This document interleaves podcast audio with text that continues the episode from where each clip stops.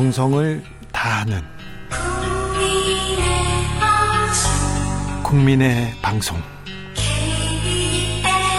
KBS 주진우 라이브 그냥 그렇다고요. 주진우 라이브 함께하고 계십니다. 라디오 정보센터 다녀올게요. 조진주 씨. 주진우 라이브 정비로 기억하겠습니다. 보국 안민석 조경 테스 형과 함께하고 있습니다. 자, 황교안이 돌아온다. 나경원이 돌아온다. 국민의힘에서는 원내대표 선거도 그렇고요. 당대표 선거도 그렇고 좀 북적거리는 것 같습니다. 국민의힘 상황 어떻습니까? 안민석 의원님.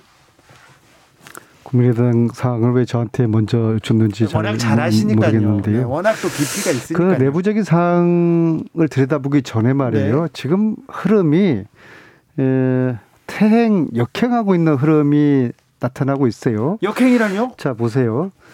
에, 국민들이 촛불을 들어서 그 힘으로 어, 탄핵을 시켜서 문재인 정부가 들어섰는데 예. 이 과거 역사를 부정하고 뒤집는 일련의 에, 흐름들이 시리즈로 계속 나타나요. 예? 그것이 가장 먼저 아주 깜짝 놀란 일이 있었죠. 서병수 의원이 서병수 네. 의원이라 하면은 부산시장을 지낸 오선 의원입니다. 네. 네, 오선 의원이 국회 대정부 질의에서 박근혜 대통령이 탄핵당한 것을 부정을 하고 억울한 옥살이를 하고 있다라고 주장을 하고 있지 않습니까? 예. 그 다음 날 오세훈 박형준 두 시장이 청와대 만나서. 가서 대통령을 만나서 대통령 사면을 이야기를 해요. 예. 이 하루 사이에 벌어진 이 일이 우연의 일치일까? 저는 그 세 분이 사전에 모의를 했거나 어, 교감을 모의, 했을 수 있죠. 예, 모의를 했거나 아니면은 어, 아주 어떤 시나리오에 의해 가지고 그 일들이 이루어졌을 가능성을 저는 주목을 하고 있어요. 예. 탄핵 부정과 이명박 박근혜 도 대통령이 사면 주장은 별개가 아니라 동전의 양면이에요. 네. 즉 어, 지난 몇 년 동안의 그 역사를 어, 부정한다는 거 아니겠습니까? 이것은 반역사적이고 그냥 태행적인 것이죠. 거기에다가 어제는 김용판 의원께서 네. 또 어마어마한 또 이야기를 또 하지 않았습니까? 그렇죠. 예. 어, 윤석열의 국정원 대권 사건 그, 이것이 잘못됐다. 네. 어, 여기에 대해서 사과라는 요구를 하는데요. 그 이면을 이렇게 보게 되면은 그것도 역시 이 지난 과거 역사에 대한 이제 부정을 하는 것이고 윤석열의 국정농단 그 수사를 부정을 하는 것이거든요. 네. 그래서 이 서병수, 오세훈, 박형준, 김용판 이 네 사람의 주장의 흐름은 공통점을 가지고 있어요. 네. 네 지난 어 지난 몇 년 동안 국민들이 만들어 놓은 이 역사를 다시 귀엽겠다는 거거든요. 그러면 여기 대해서 어떻게 생각하는지에 대한 이야기들을 네. 원내대표 선거나 당대표 선거에서 나와서 네. 정확하게 서로 카드를 오픈시켜서 네. 심판을 받아야 되는데 아마 그러지는 않을 것 같아요. 굉장히 명확한 얘기를 굉장히 길게 하셨습니다. 자, 조경태 의원님. 그 뭐 저 모의 사전 모의했다는 것은 자칫하면은 그 이 안 의원께서는 그이 명예훼손이라든지 네. 허위사실 유포의 가능성도 있기 때문에 237 2738님이 안민석 의원님 확인되지 아니한 사실을 그렇게 주장하시면 안 돼요. 사전 모의 얘기를 예. 지금 지적하셨 사전 모의 했거나 네, 알겠습니다. 아니, 그래서 그, 저 제가 계속 이야기하겠습니다. 그래서 그런 표현은 저는 뭐썩 이런 방송의 자리에서는 뭐, 뭐 적절하지 않다 이렇게 보고 있고요. 인정. 또 하나가 그, 그 기, 존의 인물들에 대한 그 대국민적 이미지를 네. 봤을 때 사실은 좀 어, 좀 태행적이다, 태보적이다 이런 그 비판의 목소리도 있을 수 있습니다. 그 부분은 안민석 인정. 네 그런 부분에서 어, 이번에 전당대회에서는 네. 조금 그 좀 새로운 인물, 그렇죠. 그 새로운 인물이라는 의미가 어, 저는 그 좀 더 합리적이고 어, 좀 더 개혁적이고 또 어, 기존의 그 어떤 당 운영 방식과 좀 다른 방식을 통해서 어, 2030 미래 세대에 대한 네, 그 꿈을 주고 또 나아가서 우리 당을 좀 대대적으로 좀 쇄신함으로써 어, 수권 정당으로 만들어 만들어 달라는 그런 아마 당원들과 국민들의 어떤 요구도 많이 있을 거라고 생각합니다. 그래서 네. 저는 나올 수 있는 당 대표 후보들은 다 나와가지고 네. 이 공정한 경선 과정을 통해서 어, 우리 어, 당원들과 어, 국민들께 어, 제대로 심판받으면 된다 이런 생각을 하죠. 그래서 황교안 전 대표 나오는 것도 괜찮다. 퇴행 아니다. 퇴행. 아니 아니 그, 그 판단을 네. 황교안 대표는 당 대표로 나오는 게 아니거든요. 아 그래요? 네네 당 대표로 나오는 게 아니기 때문에 그게 대해서 너무 우리가 섣불리 네. 예단할 필요는 없다 이 생각. 아 그렇죠. 나경원 전 원내대표는요? 지금 그분이 지금 재판 중에 있는 거 아닌가요? 아 그런가요? 아, 예. 아 저기 안민석 의원님. 그 한교안 나경원 이 이름 자체가 국민들이 볼 때는 물론 또 제가 볼 때도 그렇습니다. 이게 이제 과거로 회귀하는 이름들로 딱 상징되지 않습니까? 나경원 의원은 그 그걸 뭐 빠루라고 빠루. 그럽니까? 네, 빠루. 아 그걸 뭐 여전사처럼 어 그게 딱 연상이 되고요. 한경원 의원 대표님은 태극기 부대와 함께 강화문의 집회 계속하면서 머리 삭발하고 이제 그게 연상되지 않습니까? 어, 제가 이 한교안 전 대표나 나경원 전 대표의 등장도 아까 이야기했던 네 분의 그런 흐름하고 저는 같이 이제 보는 거예요. 예. 그래서 어 탄핵을 부정 하는 것이죠. 그것은 뭐냐? 국정농단을 부정을 하는 거예요. 예. 그래서 국민들이 그 촛불을 들었던 그 민심을 부정하고 싶어 하는 이러한 태행적인 역사가 이 흐름이 지금 어, 국민의힘 내부에서 이루어지고 있는 건데 그렇지 부정할 수 있습니까? 정태 의원님? 그 저는 선의의 경쟁을 통해서 어쨌든 그 당원들과 국민들께 심판받아야 된다는 입장이고요. 네.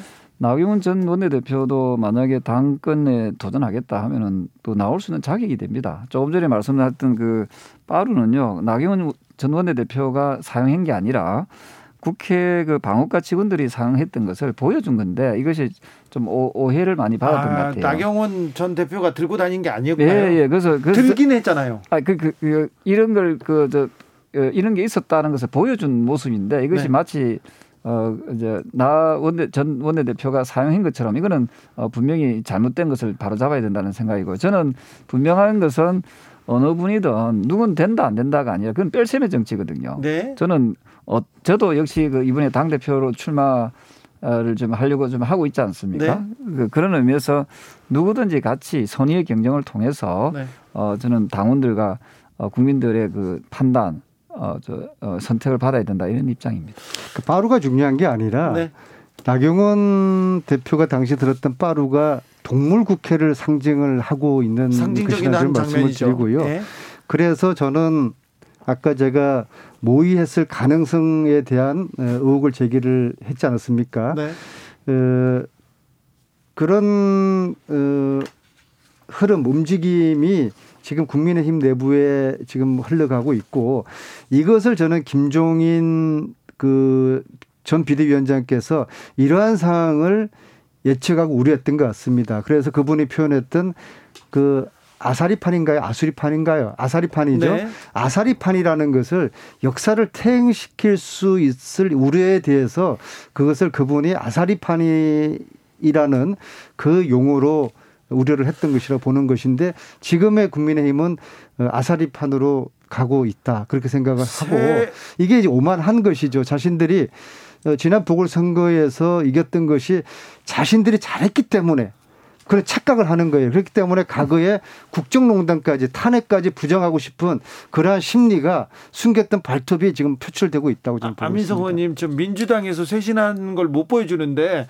국민의힘에서 저렇게 보여주니까 좋잖아요. 안민석 의원님 입장에서는 민주당 입장에서는 뭐 그걸 굳이 뭐 제가 이렇게 이야기할 수는 없죠. 네, 네. 뭐 네. 그렇게 같이 근데 저는 조경태, 안민석 이런 분들이 만나서 협치하고 대화하는 것처럼 새 대표가 꾸려지면 좀 여야가 협치하는 모습 좀 보였으면 하는데요. 저는 그 제가 당 대표가 되면은 그 보수 진보, 진보 보수의 그 기존 낡은 그 이념의 틀을 좀 깨고 싶어 깨고 싶습니다. 네. 지금 국민들은 코로나 이후에 굉장히 그 우울하고 힘들어하는 그런 상황에서 어 저는 보수다 진보다 이런 어떤 아주 낡은 이념 대립을 해 가지고 국민들을 피곤하게 할 것이 아니라 네. 국민들이 실질적으로 먹고 살 수 있게끔 할 수 있는 그런 어, 훌륭한 정책들을 많이 저 만들어내고요. 또한 나아가서 2030 그 미래 세대들에게 희망을 줄 수 있는 어, 그런 실용적인 정책을 저는 펼쳐 나가는 그, 그런 정당으로 거듭난다면은 네. 어, 국민의힘 당에도 어, 우리 국민들께서 좀더 어, 많은 기대를 하지 않을까 이런 생각을 합니다. 실용 조경태 수영이었습니다. 저 조경태 의원님이 말씀하신 저런 국힘의 모습이 저희 뭐 더불어민주당도 그런 방향으로 가기를 원하고요. 네.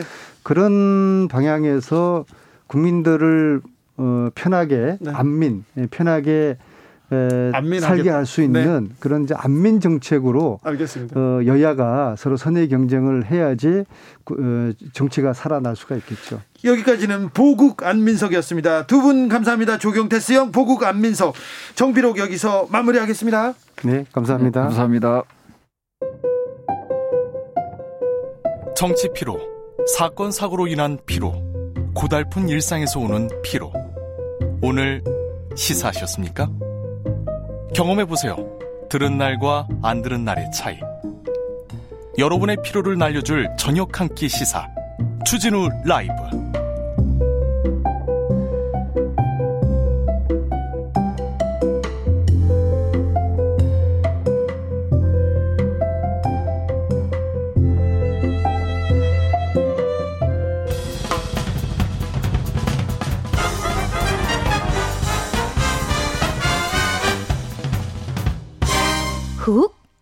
인터뷰. 훅 인터뷰 이어가겠습니다. 거짓은 진실을 이기지 못했다. 이제 세상으로 나아가겠다.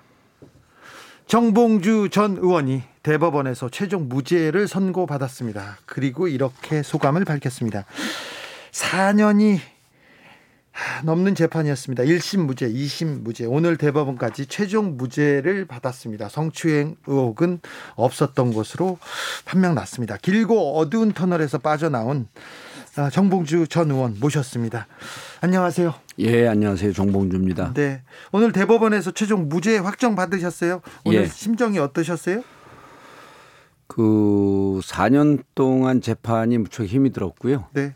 그리고 보통 이렇게 이제 거짓 미투 누명을 쓰게 되면 그 둘 중에 하나로 그 종결이 되거든요. 네. 너무 고통스러워서 그 스스로 목숨을 끊습니다. 아니면 완전히 사회에서 사라지거나. 네. 아마 전 세계 정치인 중에서 유일하게 살아남은 케이스가 아닌가. 그리고 네. 어 그랬는데도 이 오늘 이제 프레시아님 저를 4년 전에 보도를 한 거거든요. 네. 근데 이분들이 아직도 정신을 못 차리고 핵심이 이거거든요. 이 그 검찰이 기소 공그 기각을 했기 때문에 네. 성추행은 없었다. 네. 그리고 어 미투는 거짓말이었다. 네. 대법 확정. 네. 그런데 그 내용은 쓰지 않고 마치 그 고의성이 없었다. 다른 거로 또 오늘 기사를 바로 내요. 그러니까 또 다른 언론사들이 취재도 하지 않고 그걸 그대로 또 받았어요. 저는 이런 언론사들이 왜 존재를 했는지 이유를 모르겠습니다. 아무튼 그때 프레시안에서 호텔 룸에서 어, 뭐 여성을 만났다고 했는데 호텔 룸이 아니었죠. 그리고 다른 언론에서 호텔방 객실이라고 다 보도했는데 호텔방 객실이 아니라 호텔 카페였었죠. 네, 카페에 네. 있는 룸이었습니다. 그, 예. 자, 이 얘기는 그만 해도 되겠죠. 이제? 그러면 그 분명한 건 성추행은 없었다. 미투는 거짓말이다. 대법원 확정 판결 무죄. 자, BBK 의혹을 제기했다가 감옥에 갔습니다. 그때 그 지하 방송인 낙곰수라는 방송이 굉장히 10년 전에 영향력이 있어서 정봉주 의원은 어, 감옥에 가게 됩니다. 그래서 갔다가 와서 정치를 재개하려고 하려고 기자회견하는 날 이 보도가 터져가지고 또 예. 재판을 계속 받았습니다. 맞습니다. 네. 예. 어, BBK 저격수로 활동하다 1년 감옥 가셨어요. 근데 지금 갔다 와서 BBK는 이명박 거다. 다스도 이명박 거다. 이게 거의 증명이 됐는데요. 예. 그러면 어, 일단 이거죠. 그때 당시에 이제 정봉주를 죄인으로 그 규정을 한 검찰과 법원 저한테 사과해야 되는 거 아닌가요? 그렇죠. 특별히 예. 검찰은 검찰은 자기가 모순됐다고 증명을 네. 했지 않습니까 수사로서. 그렇죠. 네. 그리고 검찰도 법원도 사과하지 않고 어 그때 저를 사면하지 않고 실형을 1년 만기 출소했고 네. 정그 대통령 퇴임하면서까지 끝까지 사, 그 사면을 하지 않았어요. 근데 예. 이제 결론은 죄인은 정봉주가 아니라 이명박이었다. MB였다. 이 네. 결론이 난 거 아닙니까? 네. 그러면은 뭐 사면 논의할 때가 아니죠. 지금 이명박 전 대통령 사면 논의할 때가 아니고 우선 감옥에서라도 저한테 사과를 좀 해야 됩니다. 사과가 먼저다. 그럼요. 그리고 반성해야죠. 그리고 저한테 사과하고 그리고 국민들에게 반성의 뜻을 전하고 국민들이 그때 받아들일 때 사면 얘기하는 거죠. 그리고 어 저는 이명박 전 대통령이 무척 그 당당하고 떳떳하게 살았다고 이렇게 자부하지 않습니까? 네. 그런 감옥에서 이렇게 얘기해. 저도 1년 동안 살 때 그런 얘기를 했어요. 이명박 대통령에게 사면 구걸하지 않겠다. 예. 아, 당당하고 떳떳하면 지금 문재인 대통령에게 사면 구걸하지 않겠다 이렇게 얘기를 해있죠. 그 17년 금방 갑니다. 17년요? 그러면 정봉주 의원한테 음. 자 잘못했다 사과하면 그러면 사면 사면 논의해도 됩니까? 제가 대통령입니까? 알겠어요. 자 오세훈, 음. 박형준, 이명박 퀴즈들이 예. 계속해서 예. 어, 정치로 돌아오고 있습니다. 이거 어떻게 보고 계시는지요?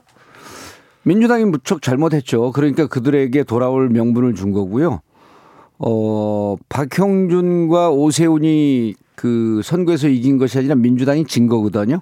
패인은 있지만 승리 원인은 없었던 선거이기 때문에 어, 오세훈, 박형준 그분들은 한 1년 정도 짧게 할 건데 민주당이 정신 차리면은 내년에 바로 또 선거가 있잖아요. 네. 그분들에게 룸을 주지 말아야죠. 그리고 네. 박형준 부산시장 같은 경우는 어, 겉으로는 점잖게 생겼는데 그런 사람인 줄 몰랐잖아요. 모든 비리가 다그 공개되지 않았습니까? 내년 선거 때 어, 다시 당선되기 좀 어렵겠죠. 아니, 비리 의혹이라고 하고요. 다시 또 이제 재판받으면 안 되잖아요. 비리 의혹인가요? 네. 유재중 그 전 의원, 어, 로부터 성추행 당했다. 라고 하는 것은 이제 조사가 들어가야 되는데 그 부산경찰청 제대로 할지 모르겠습니다. 알겠습니다. 네. 어, 재판을 받으면서도 많은 활동을 하셨어요. 민주당 탈당, 그리고 열린민주당 창당. 이제 이 열린민주당을 만든 창당한 그 장본인으로서 예. 열린민주당은 앞으로 어떻게 가야 된다고 생각하십니까? 저는 바로 이제 요 며칠 전까지는 통합해야 된다. 예? 그리고 이제 문재인 대통령이라고 하는 큰 틀의 민주당이라고 하는 같은 우산 속에 있다고 봤는데 이번에 이제 내일 모레 전당대회 당대표 뽑지 않습니까? 네. 근데 당원 당규를 역대 보다가도 처음 보는 당원 당규를 만드는데 통, 그 당대당 통합이 되더라도 탈당했던 사람에게는 나중에 선출직에 출마하게 되면 25%의 감점을 주겠다. 이거 통합하지 말겠다는 거거든요. 네.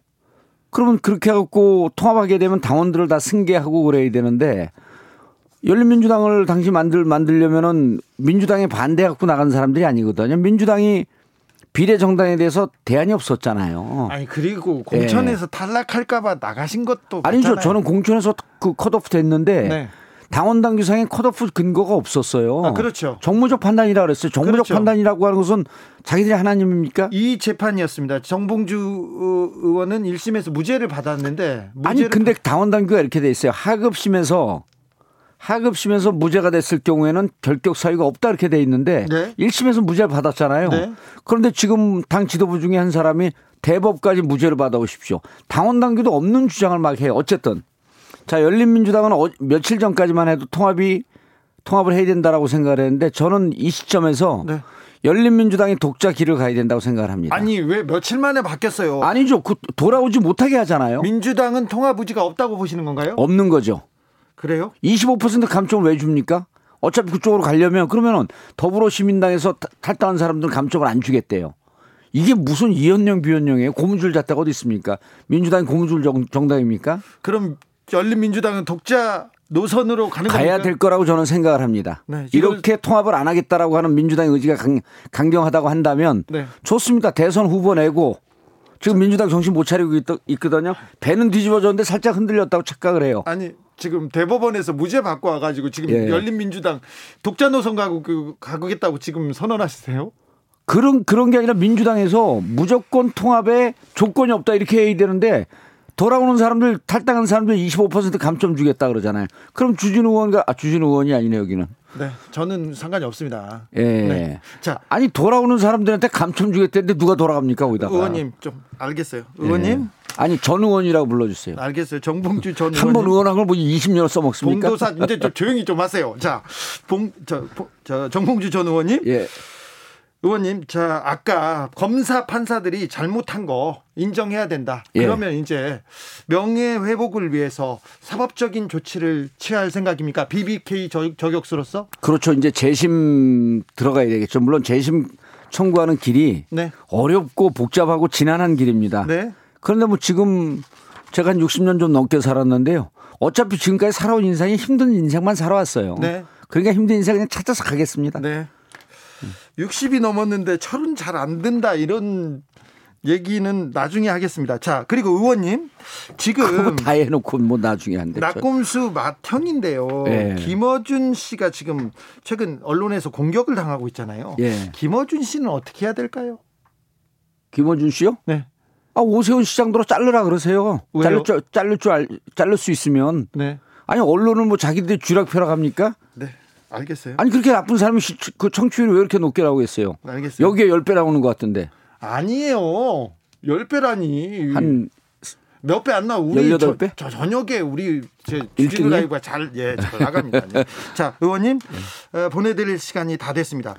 어, 2007년 대선을 앞두고. 아니, 6, 6분 물어보자고 사람을 불렀어요? 아니야, 지금 10분 됐어요. 그래요? 2007년 대선을 앞두고 1년간 네. 감옥에 다녀오셨습니다. 예. 그전에는 BBK 저격수로 이명박 비판에 맨 앞장에 서셨고요. 그 다음에 아, 그 이후에는 피선거권이 박탈돼서 10년간 정치를 못하는 등 그간 고초가 아주 컸어요. 앞으로 정봉주의 인생, 정봉주의 정치 계획은 어떻게 됩니까?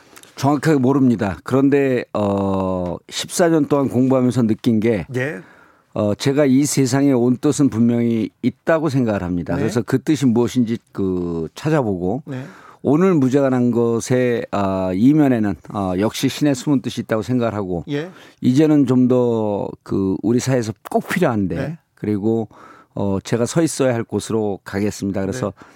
제 개인의 이익이나 이해보다도 어, 어떻게 또 다시 이 정권을 유지하고 좀 더 좋은 정부를 만들 수 있을지 어, 그런 일에 헌신할 수 있으면 어, 좀 거들겠습니다. 민주당 정신 차려야 합니다. 알겠습니다. 호님께서 사람 참 안 바뀌네요. 그 곡절 뒤에는 가벼움과 자기 편한 대로 해석이. 그러면 사람 편하면 죽어요. 안 됩니다. 음. 7598님께서 봉도사 때문에 빵 터졌어요. 민주동과 잘좀 해보세요. 이러는데 음. 어, 정봉주 전 의원님 뒤 돌아보지 마시고 이제 예. 앞으로만 막 달려갔으면 합니다. 예. 달려라 정봉주 응원하는 사람들이 많습니다. 이제 달려라 정봉주에서 한, 한 단계 올라가서 날아라 정봉주입니다. 이제 그런 건 좀 자제해 주세요. 예. 네. 지금까지 정봉주 전 의원이었습니다. 예, 감사합니다.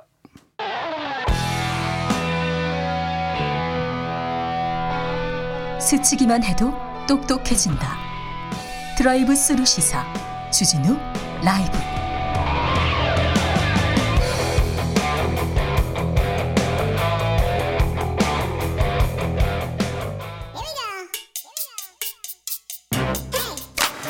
뉴스를 향한 진지한 고민 기자들의 수다 라이브 기자실을 찾은 오늘의 기자는 반짝반짝 KBS 김비치라 기자입니다. 안녕하세요. 네, 봉도사가 돌아왔어요. 너무 재밌게 들었습니다. 네. 정치권이 좀, 좀 시끄럽겠습니다. 그러겠습니다. 네.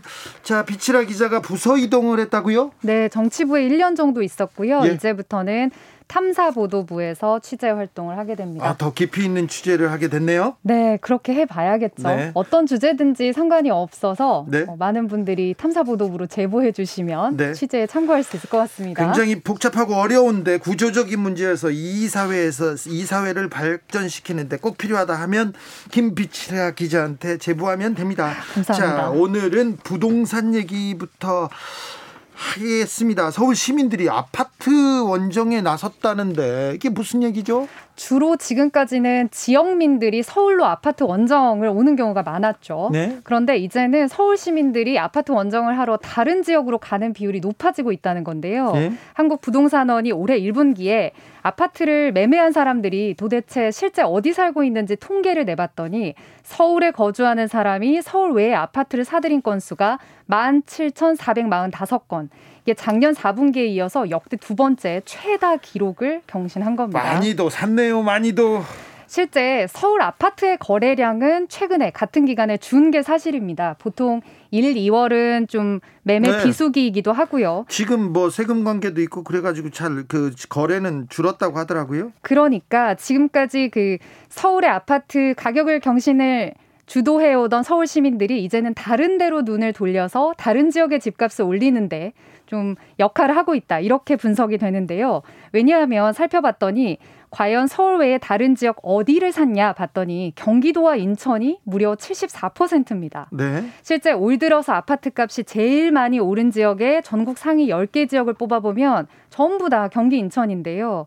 그러니까 서울 시민들이 경기와 인천을 가서 이제 서울 아파트 집값의 급등세가 조금 완만한 사이에 이쪽 집값을 좀 올리고 있는데 역할을 하고 있는 겁니다.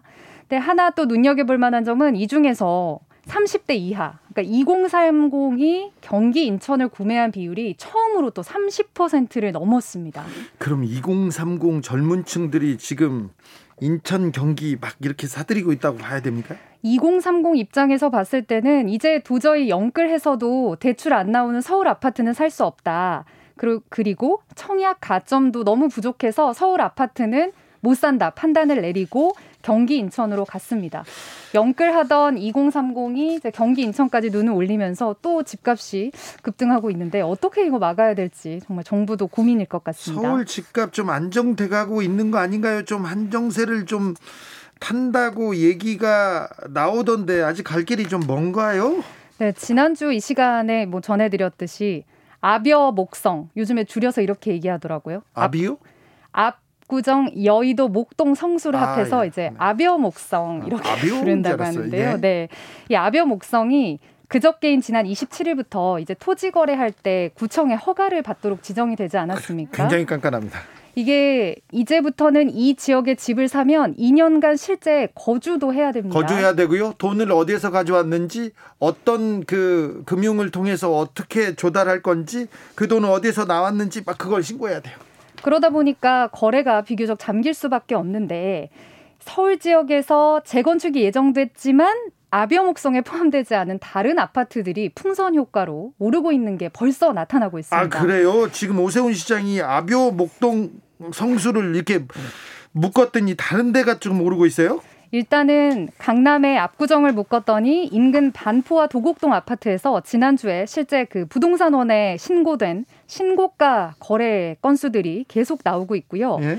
이게 지난해에도 송파구 잠실하고 강남구의 삼성 대치 청담을 거래 허가 구역으로 지정을 하니까 바로 인근 집값이 오히려 뛰면서 내려오지 않았던 현상인데 이것과 비슷한 현상을 벌써 보이고 있습니다. 네. 그리고 강북권에도 주요 재건축 예정 단지들이 꽤 있는데 특히 이제 노원구 보시면 상계, 중계, 월계에 이제 재건축 예정지들이 꽤 있거든요. 네.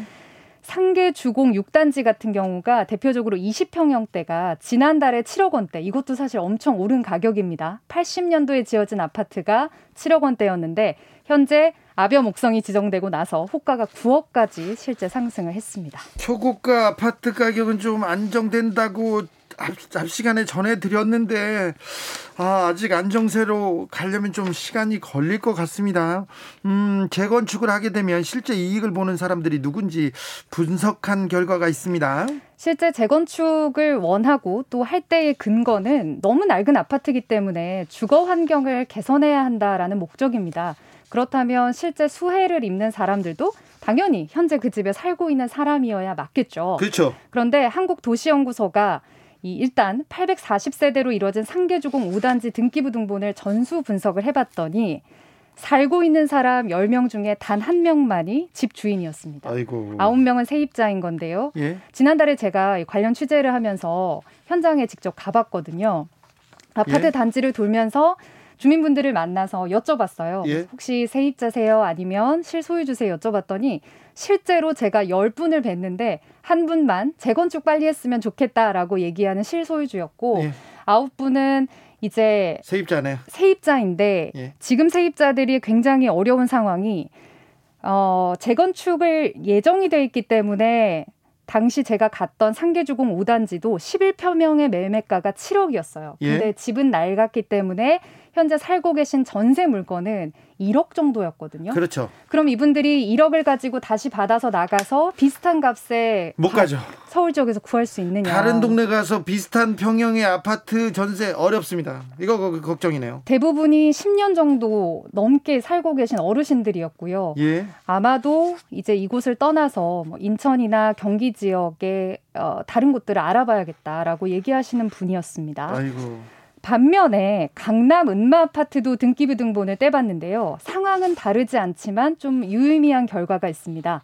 전체 거주자 중에서 세입자 비율이 은마 아파트도 68% 그러니까 음. 10명 중에 7명은 집주인이 아닌 건데 그렇다면 실제 음마 아파트에 거주하지 않고 있는 소유주는 어디를 살고 있을까 살펴봤더니 그 주변에 살죠. 강남구 네. 33.8%로 네. 가장 높았습니다. 그 그러니까 음마 아파트에 투자를 해 놓고 재건축을 기다리면서 기다리고 있는 강남구의 투자자들이 많은 것이 현실이었습니다. 예. 그러니까 결국에 재건축이 재건축을 하면 집값이 안정될까, 공급이 늘어날까 하는 부분들을 좀 잘 생각해서 정책을 펼치셔야겠다.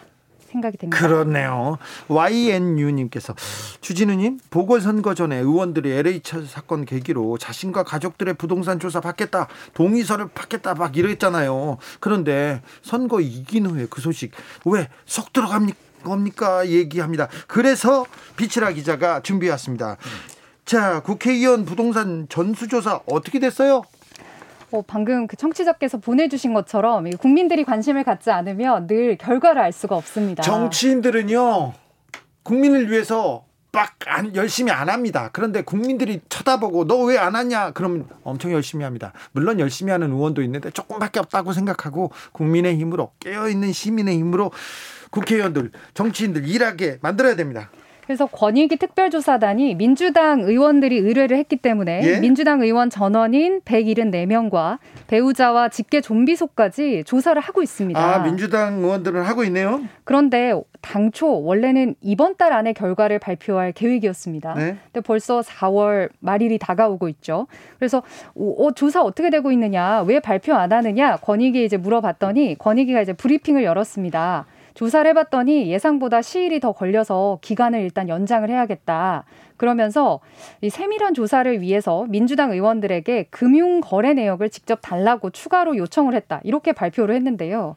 청취자께서도 궁금해하셨지만 당초 이달 안에 결과를 내겠다라고 속도를 내려고 했으면 처음부터 이런 것들 다 동의서 받아서 했다면 빠른 결과가 나왔을 텐데 이제서야 네, 이제서야 하는 모습에 저도 고개를 좀 갸우뚱하게 됐고요. 민주당의 경우에는 결과가 나오면 또 징계할 거 하겠다라는 동일한 입장입니다. 국민의힘은요? 국민의힘은 기억하실지 모르겠지만 이 애초에 민주당만 조사를 의뢰한 것이 전현희 전 민주당 의원이 권익위원장이기 때문에 이 전수조사 셀프 조사다 결과 나와도 인정하기 어렵다 이런 입장인데 주호영 당시 원내대표가 조사 결과 어디 나오는 거 보고 우리도 하겠다라고 밝히고 이제 원내대표를 내려오지 않았습니까? 네. 현재 국민의힘 어, 어떻게 될지는 아주 불투명한 상황입니다. 국민의힘은 좀 안 하겠다 이런 생각으로 보이네요. 지금으로서는 하겠다라고 하려면 권익위의 조사 결과에서 민주당 의원들의 투기 의혹들이 많이 밝혀졌다는 전제가 있어야겠죠. 전제가 있어도 그때 가서 판단한다는 거 아니에요? 특검 국정조사 얘기도 나왔었는데 이거는 이 얘기는 또 쏙 들어갔어요? 네, 이것도 기억하시는 분들 많지 않으실 수 있는데요. 한창 LH 투기로 뜨거웠고 재보궐 선거가 이제 막 시작되기 직전에 민주당과 국민의힘이 전수조사도 하고 LH 특검도 하고 국정조사도, 국정조사도 하자. 하자 해서 여야가 합의를 했습니다. 국민들 다 알고 있어요. 가슴 속에 다 이렇게 다 묻어놓고 있어요. 그래서 어, 3 플러스 3 협의체까지 구성을 했는데 선거 전에 첫 번째 회의는 했습니다. 그런데요. 그런데 아직까지 두 번째 회의가 없고 첫 번째 회의를 할 때 쟁점이었던 특검 대상에 문재인 대통령의 경남 양산 사절을 포함할 것이냐 안 할 것이냐, 그리고 국정조사도 범위를 어디까지로 할 것이냐라는 그 쟁점에 대해서 더 이상 논의가 진전되지 않은 채 오늘까지 왔습니다. 선거 끝나니까 얘기 아예 안 하죠? 서로 회의도 안 하죠? 전혀 안 하고요. 예? 특히 그 여러분이 그 언론 찾아보시면 아실 텐데 당시 LH2기 때문에 선거 전에는 국회의원뿐 아니라 지역의 시의원들, 뭐 기초자치단체장들도 우리 셀프 조사하고 다 맡기겠다라고 했지만 했죠. 역시 언급조차 나오지 않고 있습니다. 뻔뻔하네요. 이제 뭐 여야가 각자 당 대표 선거 있죠. 네. 그리고 대권까지 관심세 쭉 이어간다면 아마 이 얘기는 나오지 않을 가능성이 높습니다. 그렇습니다. 참 국회의원들이 어, 자기네들 자기 관련된 있지 않습니까? 특혜를 내려놓는 일 그리고 자기네들 감시받는 일 그런 일은 잘 안 합니다. 국민들이 화나면 그때서야 합니다. 아, 안타까운데요. 1457님께서 그래도 말뿐인 여당보다는 안 한다는 국민의 힘이 낫네요. 그런가요? 약속은 지킨다는. 아, 예, 약속을 지켰다고요? 뭐, 네, 그렇게 생각하시네요. 기자들의 수다 KBS 김미치라 기자였습니다. 감사합니다. 고맙습니다. 교통정보 듣고 올게요. 오수미 씨. 주진우 라이브.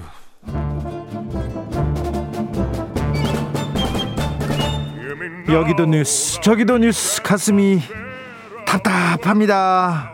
그런데 뇌 휴식을 드리는 시간이 필요하겠습니다. 한 달에 한 권 맛있는 책을 만난다. 월간 책의 맛. 김갑수 문화평론가 어서 오세요. 안녕하세요. 정선태 국민대 글로벌 인문 지역 대학장님 어서 오세요. 네, 안녕하세요. 아유 너무 오랜만에 뵙습니다. 한 달 만에 뵙습니다. 4월이 다 갔어요. 네, 4월이 다가버렸습니다. 교수님의 4월은 어땠습니까? 아, 중간고사가 있어서 그나마 조금 한숨을 돌릴 수가 있었네요. 네, 그래요. 네. 김갑수 평론가님. 아니 저야 뭐 그냥 생존으로. 네. 근데 오늘 뇌 휴식을 주는 시간이 아니라 반대로 네. 뇌 고통과 긴장을 좀 줄 수도 있는 책을 가져오셨습니다. 네. 월간 책의 맛 오늘의 책은 어, 조지 오웰의 나는 왜 쓰는가입니다. 이 책을 고르신 이유가 뭐죠? 어, 잘 아실 텐데요. 어, 조지 오웰은 어, 동물농장하고 네. 1984 작가로 잘 알려져 있는데 그 전에 1922년부터 27년까지인가요? 5년 동안 버마, 지금의 미얀마죠. 네. 버마에서 영국 제국, 제국의 경찰 생활을 했습니다. 그렇죠. 식민 지배할 때 버마, 버마에 네. 있었어요. 딱 그렇게 일제 순사 같은 역할을 그렇죠. 하는 거예요. 그렇죠. 그렇죠. 네. 근데 그 일제 순사 같은 역할을 한 조지 오웰이 글 쓰는데 아, 많은 영향을 끼쳤던 것 같아요. 그렇죠. 이 제국의 하수인으로서 그이 버마인들 원주민들에게 군림했던 과거의 기억 그 양심의 가책에서 벗어나기 힘들었던 것 같습니다. 그렇죠. 양심적이었잖아요. 네. 그래서 그 이후에 버마에 관한 글을 몇 편 쓰는데 소설로는 버마 시절이 있고요. 예. 그리고 에세이가 몇 편 있습니다. 네. 그 중에 예, 나는 왜 쓰는가라는 에세이집, 예. 조지 오웰의 에세이집의 이 교수형이라는 글과 코끼리를 쏘다가 이 자신의 영국 제국 경찰 이 순사 경험이 그대로 녹아 있습니다. 조지 오웰 얘기를 저도 잠깐 보태고 싶은데요. 어, 이 사람은 영국의 그 유명한 이튼 스쿨 출신이에요. 예. 뭐 그렇게 부자는 아니었지만 좋은 네. 교육을 받았습니다. 네, 네. 우리 지금 경기 중학교, 중고등학교 출신인데 네. 대학 진학을 포기한 다음에 그 이제 버마 가서 네. 그, 그때 버마는 이제 영국령이었어요. 네, 영국. 아, 저, 저, 저, 인도 그러니까 영국령 인도 인도의 연장인지였어요. 네, 네, 근데 어쨌든 그러고 와서 뭘 하냐? 노숙자 생활을 합니다. 조금 밑바닥 생활을 그러니까 불황자 진 아니 그러니까 뭐 체험 3박 4일이 아니라 네. 몇 년간에 걸쳐 실제 노숙자 생활을 해요. 괴로웠었나 봐요. 양심의 가책도 느끼고. 네, 그랬던 것 같습니다. 그 그러고 나서 이제 나중에 저널리스트도 하고 네, 스페인 뭐 내전에 또 이렇게 네, 그 참전하고 그때는 네. 지식인들이 많이 했죠. 근데 네. 제가 하고 싶은 얘기는 뭐냐면 지금 2021년 4월인데요. 그 약간만 나이가 있으면 이제 21세기가 도래했다는 걸 굉장히 많이 느끼게 됩니다. 네. 이전에 어 사람들의 감각, 심지어 뭐 꿈, 희망 모든 게 다 바뀌었거든요. 그러니까 20세기 적인 것과 이제 조금 21세기로 넘어와도 약간 거치 기간이 있기 때문에 약간 뒤섞이잖아요. 근데 지금 이 시대는 사람들이 추구하는 바, 뭐 희망하는 바, 인생의 목표, 하여튼 가치 체계의 모든 것이 너무나 바뀐 세상이에요, 지금은. 네. 그러니까 조지 오웰은 뭐냐면 20세기 지식인들이 했던 고민의 집약이라고 보시면 돼요. 네. 가령 네. 타자에 대한 음. 문제를 내, 내 문제처럼 고민한다. 공동체 개혁을 해서 뭘 해야 되느냐. 하여튼 지금 시대와는 너무 다른 고민의 체계가 조지 오웰의 작품에 그대로 녹아 있어 갖고요. 네. 그러니까 아 이런 이 상업주의 대중 시대에 이러저런 범인이 있는 사람이라면 바로 어 지나간 시절에 지식인들이 혹은 깨어 있는 사람들이 어떤 고민을 했던가를 경험할 때 조지 오웰은 아주 딱 적합한 인물이죠. 네, 조지 오웰의 작품도 좋지만 네. 이 에세이들이 참 좋습니다. 네. 그리고 조지 오웰의 스타일 있잖아요. 네. 어렵지 네. 않게 아주 그 명료하게 씁니다. 그냥 과장 없고 꾸밈 네, 없는 그냥 글들이죠. 네. 저는 박완서 에세이 비슷한 거죠. 네, 저는 나는 왜 쓰는가가 조지 오웰의 조금 글쓰기 뭐 글쓰기 관련된 책인가 이렇게 봤는데 들어가 보면요 에세이가 그냥 글쓰기 교본이고요. 생각의 네. 교본이기도 합니다. 사람이 성, 어떤 동기 때문에 글을 쓰는가를 네 가지로 분류한 거죠. 성병찬님께서 혹시 노숙 생활을 한 건 사기꾼에게 당했다거나 투자 실패 그때 비트코인은 뭐 그런 거 아닐까요? 전혀 그런 거 아니고요. 그, 투자 실패야. 그 조조엘 스스로 쓴 그 자서전적인 글이 예. 위건부두로 가는 길이라는 그 르포르타주의 네. 예, 구장에 실려 있거든요. 예. 거기 보면은 27년 휴가를 나와서 안 들어갔다는 거예요. 직장을 음. 때려치고 했다는 거예요. 네. 그 이유가 뭐냐면 너무 미안하고 이 사악한 압제 일원이 됐다는 게 고통스러웠던 거죠. 네. 그 스스로 이제 불황화, 접시 닦기, 이 거지 생활로 들어갔던 거죠. 그게 네. 어, 파리와 런던의 밑바닥, 밑바닥 생활이라는 책으로 네. 나와 있는데 아주 대단합니다. 그래서 식민지 그 집에 피지배자들이죠. 네. 피지배자들이 매일 꿈속에 나타나고 자신 양심의 가책을 감당할 수가 없었다고 얘기해 아마 그랬던 것 같습니다. 강포비님께서 나는 왜 쓰는가해서 저는요 마라케시요 마라케시하고요. 맞습니다. 어, 코끼리를 쏘다가 아주 좋았습니다. 네. 얘기합니다. 코끼리를 쏘다가 네. 이게 그 얘기를 좀 하죠. 버마를 지금 다룬 에세이죠? 네 맞습니다. 이 버마는 미얀마를 말하는 거예요. 네, 그렇죠. 네. 1989년이죠. 쿠데타 이전까지는 버마라 불렸었는데 얘기 좀 깁니다만 그 이후에는 버마 종만의 나라가 아니고 전 버마라 영토에 사는 사람들의 나라다 해서 미얀마로 바꿨습니다. 예. 사람에 따라서 부르는 건 다른 것 같습니다. 네. 여기 코끼리를 쏘다는 어, 이 제국 경찰 순사라고 하는 게 참 좋겠네요. 네. 순사로 일하던 이 화자 나죠. 네. 이 나가 어, 이 원주민들이죠. 그러니까 네. 버마인들의 어, 뭐랄까요? 이 요청에 못 이겨서 네. 코끼리를 쏘게 되는 과정을 보여주는데 네. 결론부터 말씀드리면은 이 억압받는 사람들은 물론 고통스럽지만은 이 지배자의 일원으로 이 식민지에 가서 생활하고 이 공직을 감당한다는 것도 영혼의 파괴까지 감당 이 맛볼 맛볼 정도로 고통스러운 일이라는 겁니다. 그렇죠. 네. 네. 한 달락 좀 읽어 주세요. 네. 한 달락 보시면 이렇습니다. 나는 이론적으로는 전적으로 버마인들 편이었고 그들의 압제자인 영국인들을 전적으로 적대시했다. 그래서 괴롭죠 양심적으로. 네, 내가 하고 있던 일에 대해서는 내가 설명할 수 있는 그 어떤 정도보다 지독하게 혐오했다. 아이고. 내가 알았던 것이라곤 내가 섬기던 제국에 대한 나의 증오와 도무지 일을 할 수 없게 만들려던 악독하고 자그마한 인간들에 대한 나의 분노 사이에 내가 끼어 있다는 사실뿐이었다. 마음 한편으로 나는 영국의 지배를 납작 엎드린 민족들의 의지를 영영 얻누르는 거역 불가능한 압제 생각했다. 그런가 하면 아, 다른 한편으로 총검으로 승려 이 승려들이 이, 이 당시에 저항 운동을 많이 하거든요. 예. 승려들을 어, 배를 찔러버리고 싶겠다 어, 싶었다 이런 얘기인데 결국은 인간의 영혼이랄까요 정신까지를 파괴하는 식민 지배에 대한 아주 조용한 비판이라고 얘기할 수 있을 것 같습니다. 근데 지금 그 정선태 교수가 읽어준 대목이 어, 조지 오에르스 오에르스는 오늘 소개한 책 나는 왜 쓰는가가 여러 편의 에세이로 모아져 있는 모음집인데 그 중에 한 편 이제 코끼리를 쏘다라는 작품이에요. 예. 근데 이게 1936년에 쓰여졌습니다. 아, 네. 발표할 거예요. 1930년. 다 바로 네. 우리 일제 네. 때죠. 근데 제가 굉장히 미묘한 기분으로 이걸 읽었는데 뭐냐면 어, 글은 물론 쓰여지는 그 작가 중심으로 쓰여지게 되잖아요. 네.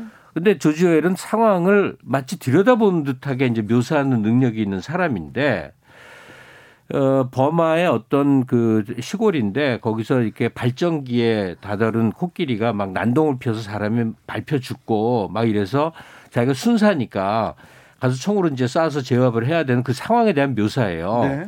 그래서 그 버마인들은 원주민이라고 묘사가 됩니다. 무려 2천여 명이 모여서 구경을 해요. 네.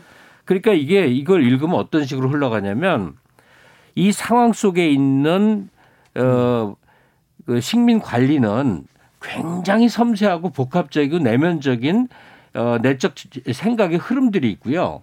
원주민이라고 묘사되는 2천여 명의 버마인들은 그들입니다. 그냥 한 무리가 돼서 말하자면 무지하고 어 그 그냥 우리가 생각하는 그 원주민들 그 이 인파들 있잖아요. 그래서 빨리 코끼리를 죽여면 고기를 빨리 떼가서 얼른 구워 먹어야지 해갖고 음, 음. 그런 흥미에 빠져 있는 객체로 묘사가 되거든요. 그러니까 조조웰이 나쁘다는 뜻이 아니라 아 일제 때 어, 식민 통치의 일원이었던 일본인들이 자기들을 독자적이고 우월한 개체로 생각한 반면에 조선인들은 그냥 무리 덩어리로 그러니까 원주민 덩어리로 버마인들이 묘사되듯이 그렇게 그려지겠구나. 예. 그런 그런 인식 속에서의 네. 서방 열강들의 공, 동질성과 우리 같은 어, 식민 지배를 받는 원주민들 낙후된 사람들의 덩어리가 이렇게 구분되는구나가 조지 오웰의 작품 속에 의도치 않게 그려지는 거예요. 그러니까 우리는 지금은 우리가 일본에 무슨 뭐, 하, 하, 뭐, 뭐도 아니고 대등하, 대등하졌습니까, 최소한. 그러니까 이런 상황의 어, 변화 같은 걸 참 느끼게 돼요. 이 네. 코끼리를 읽, 다 보면서 아, 저 영국인들 눈에 버마인들 한 명한 한 명은 그냥 어, 주관적인 감성이나 생각이나 지각이 없는 덩어리 개체로 보이는구나. 덩어리로 군집으로 보이는구나. 뭐 이런 생각을 참 하면서 봤어요. 조지 오웰에게마저도 음. 네. 어떤, 어떤 부분에서 그렇게 보인다는 얘기죠. 근데 아시겠지만 이 책을 고른 이유는 한국에서 미얀마에 대해서 알 수 있는 좋은 책들 또 어느 정도 뭐랄까 평가할 수 있는 책들이 거의 없어요. 네. 어, 제가 고민 고민하다가 에, 조지 오웰을 이 경유해서 미얀마 얘기를 해보자라는 거였는데 결국은 뭐 얘기가 다 나왔습니다만은 미얀마가 이렇게 군부 쿠데타 이어서 어, 어려운 길을 걸어오고 있는 것도 다 제국주의 지배 의 여파에 이어지죠. 특히 영국 지배에도 그렇지만은 43년, 44년, 45년 용우려면은 일본군이 버마를 지배하거든요. 예. 그때 30명을 버마족들을 이 선발해서 이 군사 고급 군사 훈련을 시킵니다. 거기에 아웅산 아웅산이라는 아웅산 수치 아버지도 있었죠. 그 사람들이 지금 군부 쿠데타 세력들 쭉 이어오는 것 같아요. 그래서 식민지 지배가 남긴 상처가 참 오래도 간다라는 점이 하나 있고요. 이 어, 그러네요. 그 또 하나는 그, 또 하나는 그 버마 사람들 중에 버마 시절에 잘 나오는 얘기들인데 버마 사람들이 영국인을 조지 오웰보다 더 좋아하는 거죠. 그러니까 조지 오웰은 영국 지배에 대해서 비판적인데 영, 이 조지 오웰의 인, 어, 버마인 친구들 있죠. 인도인이나 버마인 친구들은 영국의 지배를 감지덕지하게 받아들인 겁니다. 그러니까 지금 그 얘기는 어디냐면 그 다음 작품 교수형이라는 데서 나오는데. 그렇죠. 거기 어, 언급이 되죠. 예, 그 한 사람 이제 교수형에 처하는데 그 교수형을 선고를 때린 버마인 치안 판사, 음. 영국인 그 형무소장, 그다음에 뭐이 네. 두루두루 여러 여러 족속들이 모여서 너무 즐겁게 일을 하는 거예요. 아이고. 아침에 짐 치우듯이 아쟤 빨리 죽여. 아 음. 신경질 나. 음. 어쩌고 저쩌고 하면서 진짜 교수형 목내 목매달아서 이제 죽여버리고 자기들끼리 같이 이렇게 그 저 뭐죠 위스키 마시면서 음. 파티하는 음. 얘기예요. 근데 이게 무슨 문학적으로 그려진 게 아니라 조지 오웰이 그 당시 순사로서 그 현장에서 경험만 있는 그대로의 아주 그대로의 묘사예요. 네. 이게 이 조지 오웰은 일단 작가로서 엄청나게 그 맨 첫 첫 번째 작품이 뭐죠? 제가 이북으로 있어갖고 그 노숙자 생활을 스파이크라는 제목의 작품인데 노숙자 생활을 그냥 그려지듯이 그대로 했습니다. 지금 서울역 가면 계시는 분들이 그 무료 급식소 다녀오는 거 비슷한 얘기라고 생각하시면 되는데 너무나 너무나 이렇게 그려져 있는데요. 어, 조조엘 작품 이렇게 읽다 보면 그냥 그 현장에 실제로 있는 것 같은 느낌이 고스란히 듭니다. 네. 이, 이 나는 왜 쓰는가라는 그 표제, 표제작이 있을 거 아닙니까? 예. 그러니까 나는 왜 쓰는가 하는데 네 가지를 얘기하잖아요. 순전한 이기심에서 쓰는 사람이 있고. 그러니까 자기가 돋보이고 싶어서 네, 쓰는 돋보게 보이고 싶어서. 두 번째 미학적 열정 네. 때문에 그, 있고. 문장이 그리 갖는 감각적 열광에 네. 도취가 되면 빠져요. 저 같은 경우입니다만. 아, 그거에 미치서 미쳐버리는 아, 거. 그래요? 그다음 네. 역사적 충동 때문에 쓴다 그러고. 네.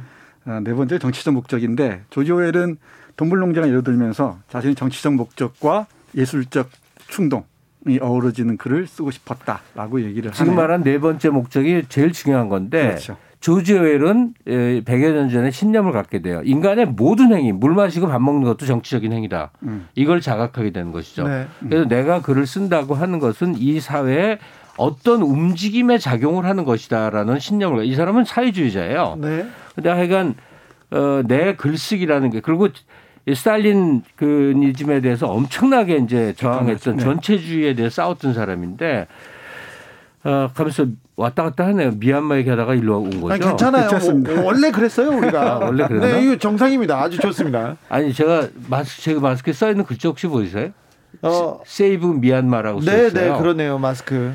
지금 미얀마가 겪는 사정에 대해서 세계 좀 산다는 나라 중에 한국처럼 관심 갖고 무엇라도 해보려고 네. 힘의 한계는 느끼지만 이렇게 애쓰는 경우가 없는데요. 네. 이게 우리나라가 시금석입니다. 네. 뭐 혹시 우리 힘이 못 돼서 미얀마 민주화에 큰 역할이 안 될지라도 전 국민이 이렇게 마음 쓰고 그렇죠. 정부는 정부대로 뭐라도 하려고 지금 애쓰는 이거 있잖아요. 네. 이게 우리가 어, 좀 더 나은 국가가 되는 이제 하나의 그 시금석처럼 보이니까요. 네. 정말 잠시도 관심을 그 놓치지 말고 네. 미얀마의 진행 과정 전체를 보도를 통해서건 뭐건 계속 우리가 팔로우업을 해야 된다고 생각을 해요. 네. 미얀마를 네. 위해서 기도합니다. 네. 주진우 라이브에서 미얀마 얘기하는 것도 좀 그런 맥락에서 의미가 있겠죠. 네. 아, 설송님께서 책에만 정말 소중합니다. 핵 소중해요 얘기합니다. 그러게요. 너무 좋았습니다. 김갑수 평론가님, 정선태 교수님 오늘도 감사했습니다. 네. 고맙습니다. 네. 김갑수 평론가의 추천곡 라이언 킹 OST 중에서 Circle of Life 들으면서 주진우 라이브 여기서 인사드리겠습니다. 저는 내일 오후 5시 5분에 돌아오겠습니다. 지금까지 주진우였습니다.